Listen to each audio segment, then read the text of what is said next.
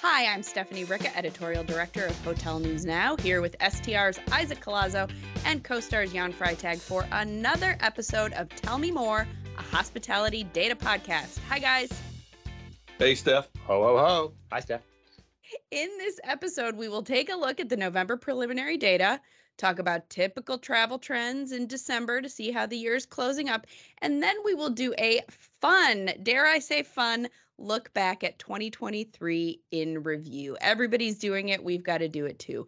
But let's start by taking a look at November as a little uh, data tidbit. RevPAR up 2.7%, driven by ADR growth. Jan, unpack November for us a little bit. Yeah, thanks, Steph. So this is preliminary. We're recording this before the actual data drops, but because we have the weekly data at the uh, beginning of December, we can also always just roll up the weekly numbers. So November prelim RevPAR up, you know, just under 3%, 2.7%, driven by room rate up, you know, just under 4, actually 3.8%, but that's a you know pretty healthy increase in room rate. What that implies then is that occupancy declined minus 1.1 because supply growth is, you know, again, de minimis. What that means is that demand was sort of flat, slightly down. Um, nothing really to be too concerned about. But RevPAR growth of 3% is, you know, a good, healthy, sort of normal, steady state performance. And then if you go down the food chain, um, you get to uh, upper upscale had another, you know, kind of okay month, uh, RevPAR up 5%. But of course, the problem child economy type properties, RevPAR down almost 5% as well. None of our hotels are problem childs. Come on, let's let's be clear. You Every love them hotel equally the has same. its value and is doing well. There, it's a little softness in their performance, Jan. Let's be clear. The other thing that was soft, and that this is a really interesting sort of nerdy data point. So for luxury chain affiliated hotels, their room rate was down minus 0.9%. But for all luxury hotels, that includes the independents, room rates are up 5%. So it's like, wow, how do you get mm. an almost six point swing? Well, Can you say Las Vegas? Can you say Las Vegas? Can you say Red Bull and Formula One? Las Vegas ADR was up 28%. And those are high end luxury independent casinos, and that drove the luxury class data. And it actually Drove? drove. I, Womp I had to. Oh my God. I'm on autopilot now. Okay, um, it actually drove the entire industry. We really want to talk about it because we we looked we our prelim numbers say that ADR for the industry was up 3.8. If you exclude Las Vegas, it drops to 2.5% ADR growth. And then it also takes down obviously RevPAR growth because without Las Vegas, RevPAR growth for the country would have been about 1.7%. So do markets matter? Hell yeah. Do events matter? Hell yeah. And that was one hell of an event in Vegas and that produced a lot of revenues. And obviously we all you've seen some of the pieces that Hotel News Now produced as well as CoStar talking about the revenue gains from F1 alone. So very, very strong growth out of Vegas in Nove- in November.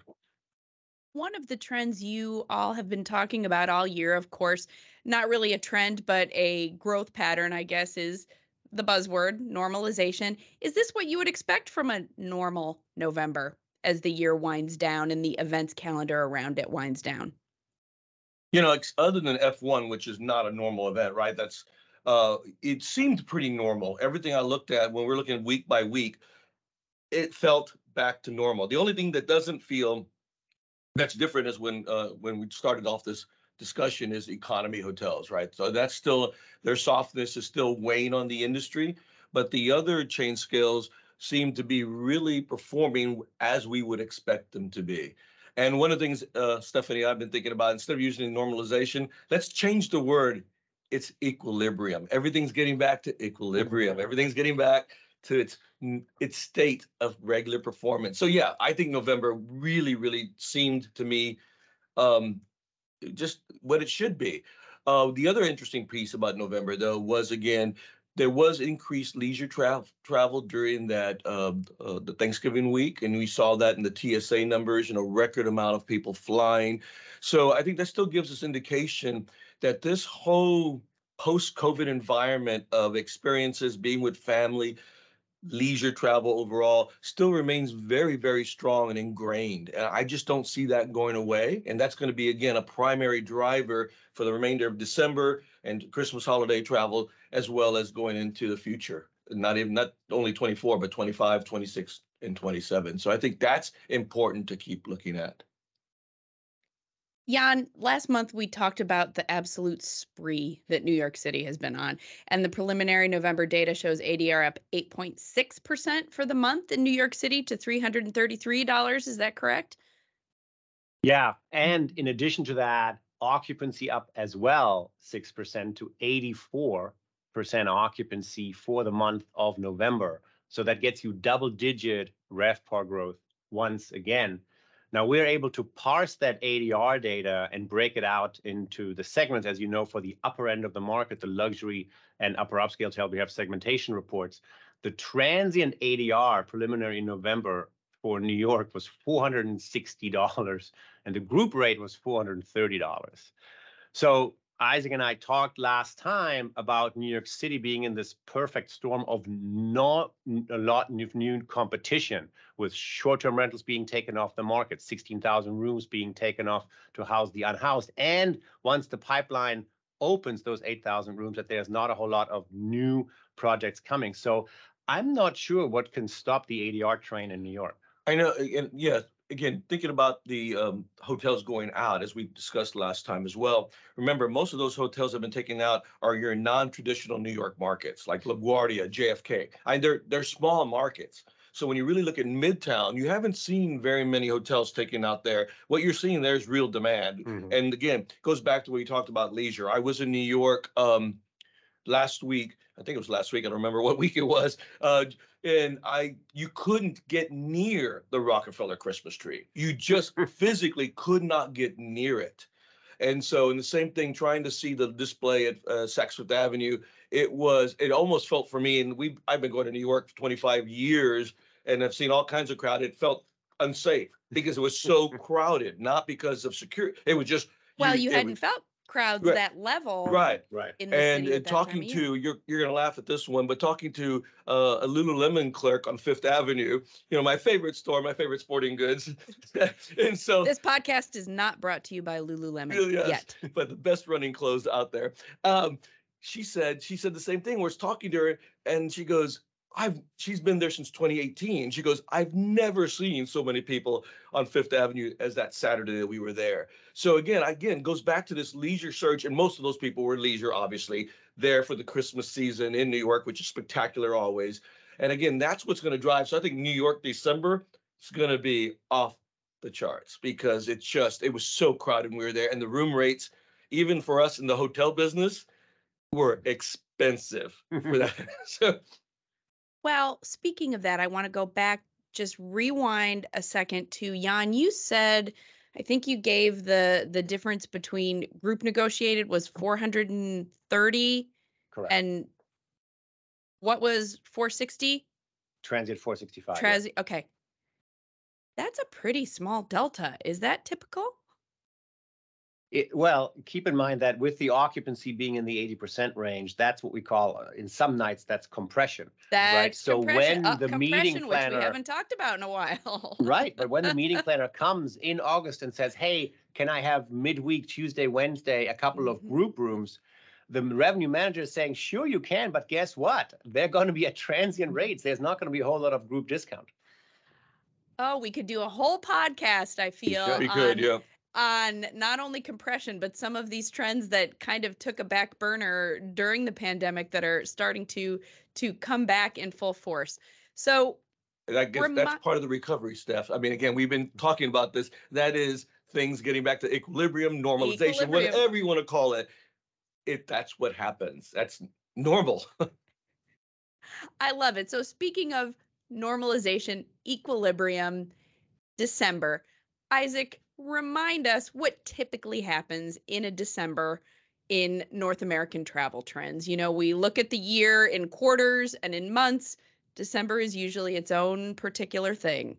Yeah, and it really depends on when Thanksgiving falls, right? So this year we had 30, if I remember correctly, 35 days between Thanksgiving and uh, Christmas. So you have a few extra days, even uh, uh, like two days more than last year, if I remember correctly. So hopefully, don't quote me on that, but it is a longer period between the two holidays. That's a fact. And so what happens the first two weeks tend to be right after Thanksgiving. People are doing their last minute meetings. Lots of folks are on the road for budget meetings, as always, getting their budgets ready for the next year. And then you start that whole Christmas travel and shopping in certain markets like New York City, which sees that. But then as you start getting closer, like in the week we're in right now, week out of Christmas, then you start seeing this, you start seeing the slowdown, right? And so now people are getting prepared. So I would expect the weekend before Christmas that you're going to see the weekend really slow down a lot because people are already anticipating they're going to be on the road the following weekend, which you know uh, Christmas Eve is on Sunday, so they they will be on the road to be with family. So you're going to start seeing a real dramatic week over week slowdown as we get to the holidays. Typically, the uh, week of Christmas has the lowest occupancy of the year across the nation, and we expect that to happen as well.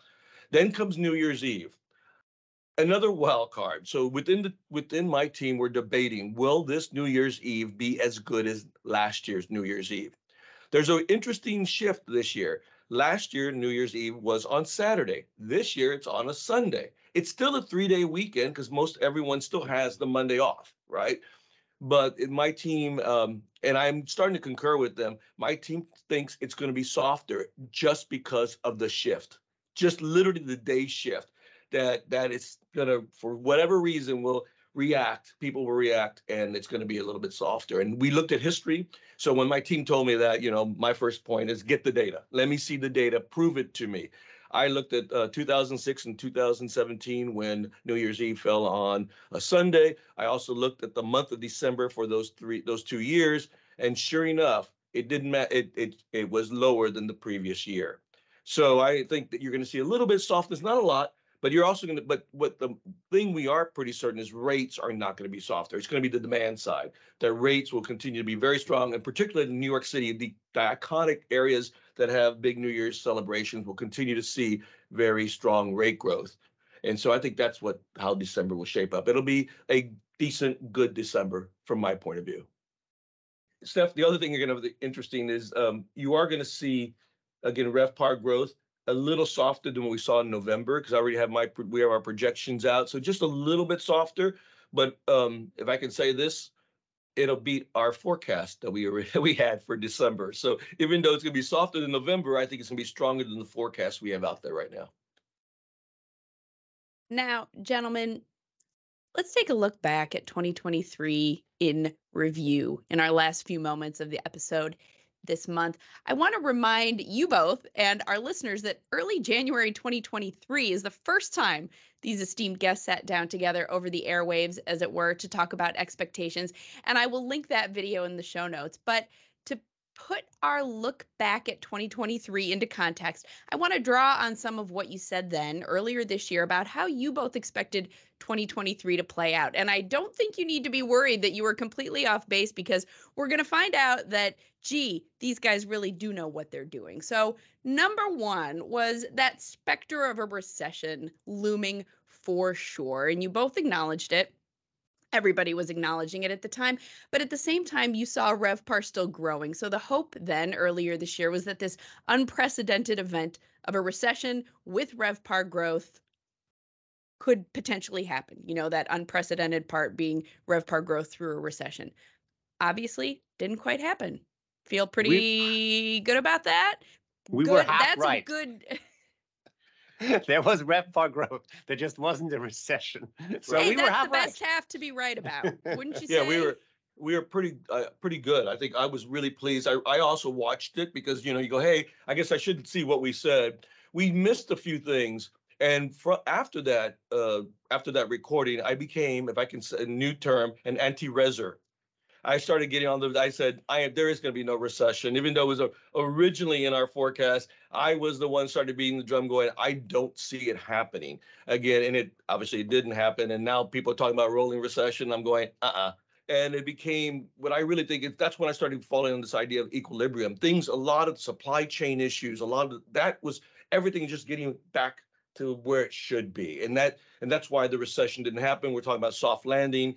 I think there's so many things out there. The again, what happened to the pandemic was so unique and so shocking, and it created so many issues around the world on various levels, from labor to supply to you know everything was out of whack. Now you're getting that everything's kind of getting back to normal. Will there be a recession in the future? Of course there will be. I just don't. I didn't see it then. I don't see it now. Um, that was the forecast side. Going back to our forecast, what we missed, what we actually we had two things we were dead on we said in that podcast or that video that international travel was a wild card. We actually said that. Yes, and it was. Did. We didn't we knew that it was going to be an impact. I don't think we anticipated the the uh, the magnitude of that impact for the summer. We just didn't see that one. And that one we did miss that we said it was out there, but again from a forecasting standpoint, we didn't build in enough of that into our forecasts. And so that was a miss.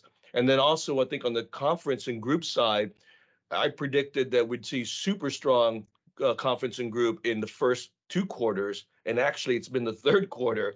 So, but we, but again, in our defense, if we want to say that, we thought the recession would really take hold in the third quarter. So we thought that there may be some budget constraints. Well, obviously it didn't, and um, and we saw you know very very strong group demand in that third quarter, and I think you'll see some of that as well flowing through into the fourth quarter as well. Yeah, I was firmly on the team recession because that's what Oxford Economics said. So I'm a good foot soldier. So I tried to sell that on every stage I was on all year. And the recession kept being pushed back. And now it turns out there isn't one. And the forecast for next year, according to Tourism Economics, is two consecutive quarters of no growth, but not decline. so we're still not in the recession territory. I think one thing we got really right was we suggested that there would be mix shift on the upper end that the 100% leisure travel demand that drove luxury and upper upscale would be partially substituted with pre-negotiated group rate and corporate negotiated rates, which would then lead to, I'm not sure we said it explicitly, but it lead, led to an ADR decline on the luxury side, and that was spot on. That mix shift absolutely happened. The corporate transient traveler helped us drive some demand numbers, but certainly sort of quote unquote hurt in the makeup of the ADR. And I think as we think about and looking at indicators, and you know, you were definitely on that camp of there's going to be a recession, and I kept saying there isn't. And it's you know, for me, it was just observation and looking at lots of other data indicators, including layoffs. I have been watching delinquencies. I've been looking at credit balances, and you know, everything you heard about uh, credit and that you know, credit card debt is at the highest ever. That's a true fact. But what people forget is that's that's uh, nominal it's not even been adjusted for inflation. So it's basically saying groceries that are at the highest point, you know, bread is the most expensive ever. It's a true fact, but until you do the inflation, you don't know adjustments, you don't know if it truly is more expensive than it was in 2019. And when you do that kind of work, you see no credit card debt is basically the same as it was in 2019. Delinquencies are slightly up, but nothing to be alarmed about. Layoffs, I looked over all the way back to 2006, how layoffs have been trending. They're no different than they were in 2019 or 2018. So for me, when I'm looking out and thinking about the recession, it's the observation piece, not only the data, that that's hard data, but then as I was out last year in every airport I was at, in every, you know, city, you go, there is no sign of a recession unless it's really, really on the margins. Because again, just being in New York City last week, you go, what recession? Mm-hmm. The stores were packed. We were at Bloomingdale's multiple times. We were at Saks it didn't feel like a recession. It wasn't like people were standing around doing nothing. They were selling. The data point that supported the recession outlook was absolutely consumer sentiment because that continues to not be healthy. And the American consumer doesn't feel good. But it turns out it doesn't matter. What people say and do are two different things. I don't feel great, but I'm still going to spend money. And I'm still going to go on vacation. Uh, exactly.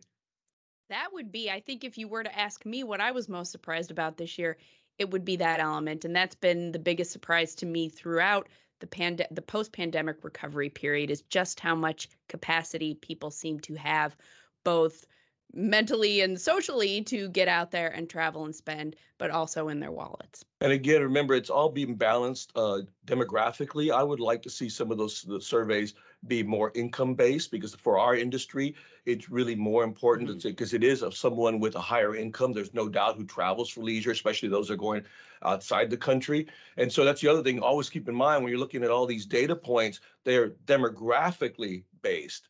But again, our industry is very different in who we target and who stays in hotels. So again, always keep that little sense of doubt.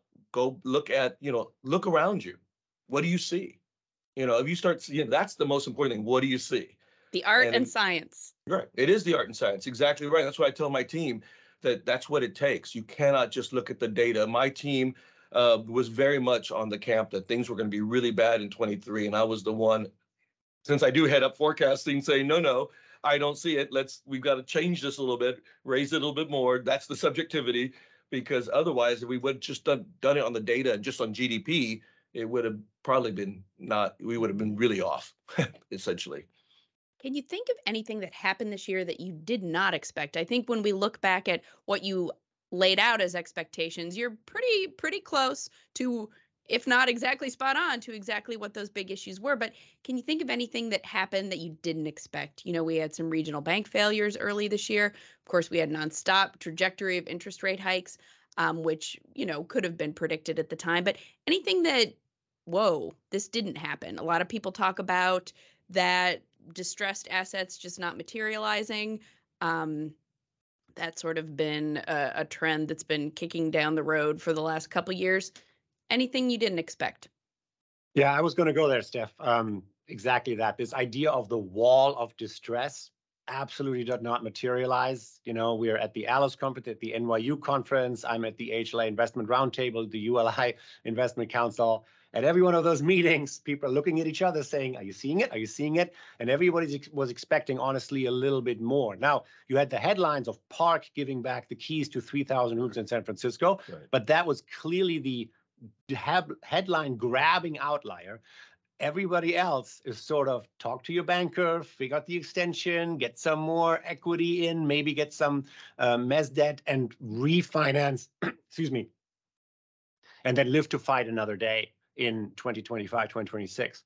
Um, the other piece that I clearly didn't expect was the Choice Wyndham conversation. Oh yeah, agreed. and we're, I mean, again, and it continues, right? We, I, I would firmly thought that was done, but this week we found out it's not done and it's still moving forward. So yeah, that was un- that was truly unexpected, especially that those two. I think we expected mergers, but not that. That's that's what makes it fun when you look at at uh, predictions and forecasting which this is your business both of you. And it's funny because we always talk about in this industry there's a lot of forecasting that goes on but not a lot of hey let's pin back and look and see what was right and what was wrong. And there are always going to be those unexpected things. And before we close up i want to let our listeners know along the lines of those unexpected things that we want to spread some holiday cheer. So we're dropping a special bonus episode of this podcast the first week of january. And for that, we are going to sit down and talk about expectations for 2024. Isaac and Jan are going to don their velvet jackets and pick up their pipes, take a comfy seat around the fireplace, and pontificate on hotel industry trends that will drive 2024. And hey, you know, judging from what we talked about in this episode, I think they're pretty darn trustworthy. So thank you, gentlemen, as always. And I'll say see you next year. See you next year. Happy holidays. Happy holidays. Bye, Steph. Thank you.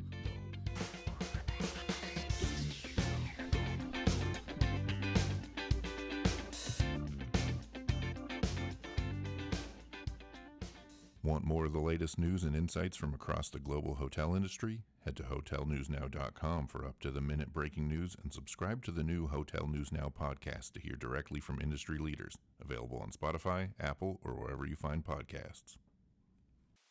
This episode of Tell Me More, a hospitality data podcast, was recorded on December 14, 2023. The episode was edited and mixed by Rachel Daub. Find and subscribe to this and all of Hotel News Now's podcasts wherever you like to listen. And remember to find all the industry news you need at hotelnewsnow.com. Thanks for listening.